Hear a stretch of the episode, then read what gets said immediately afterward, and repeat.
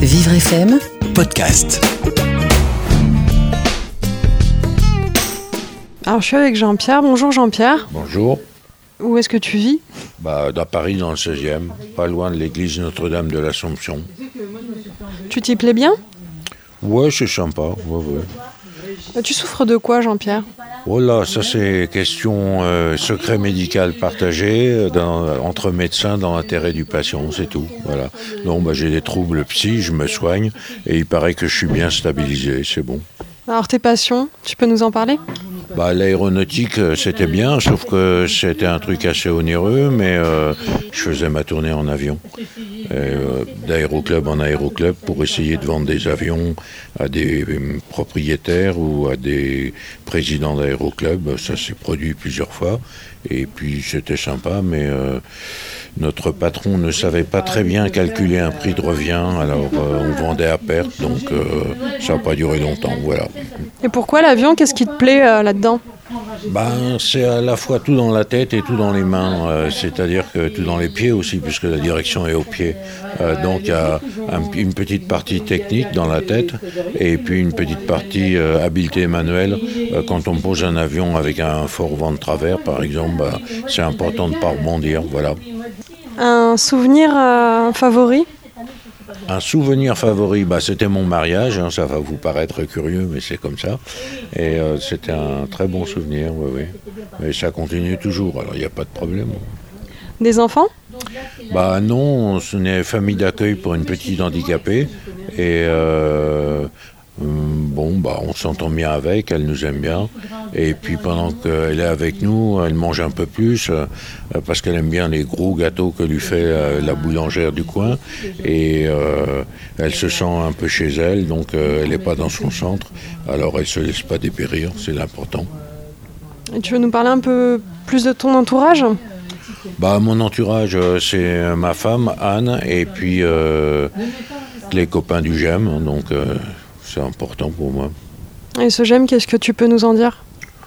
Bah, le GEM, euh, il y a des trucs qui sont très bien, il y a des trucs qui sont peut-être perfectibles, mais qu'est-ce qui n'est pas perfectible? Tout. hein, donc, euh, moi, je suis sûrement perfectible, c'est ce que vous dira ma femme, alors il n'y a pas de problème.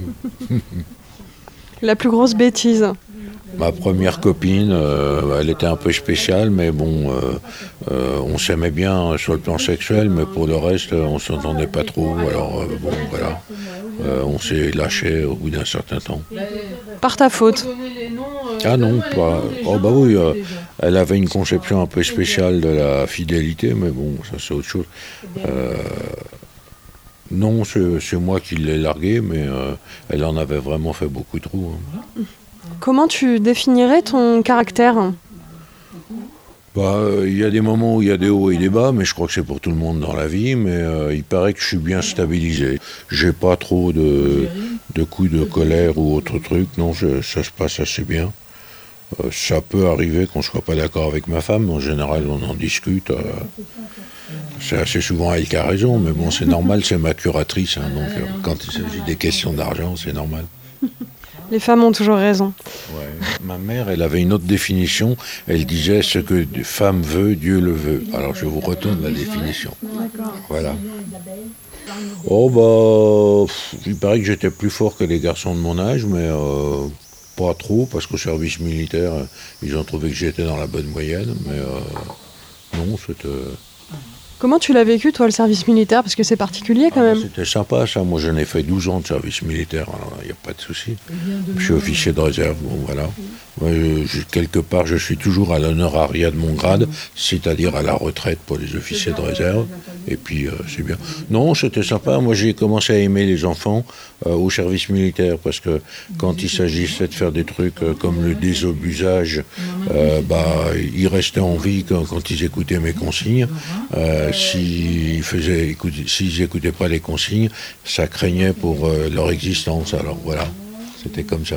Ça, c'est radical quand même. C'est radical, oui, oui, bah oui, mais euh, comme me disait un de mes hommes quand il, le génie avait fait exploser un, un obus en dehors de la capitale de tir qu'on avait ramassé, enfin qu'on était chargé de neutraliser. Il a dit oui, mon lieutenant, vous m'avez rendu service parce que l'obus, il était encore intact et quand il a pété avec la charge du génie, il a bel et bien explosé, on aurait été tué. Moi, je lui ai dit oui, mais comme j'étais à côté de vous, j'étais concerné également. Hein. Donc c'est important quand même la discipline dans l'armée. Bah, il y a des fois, c'est important, oui. Une phrase préférée? Bah, la phrase préférée, c'est qui ose vaincra, mais euh, il s'agit de se vaincre soi-même. Hein. Parce que quelque part, je suis assez timide, mais euh, ça m'a passé. Mais c'est justement, euh, c'est un peu ça, quoi. Et si on ose, on, gagne automatiquement? Pas forcément. mais en général, ça se passe bien. Pire souvenir? Bah, quand on s'est séparé avec ma première copine, ça c'était pas marrant. On a, je crois bien qu'on a pleuré tous les deux, mais bon. Ça t'a marqué euh, cette histoire Oui, c'est normal, c'était la première fois, bon.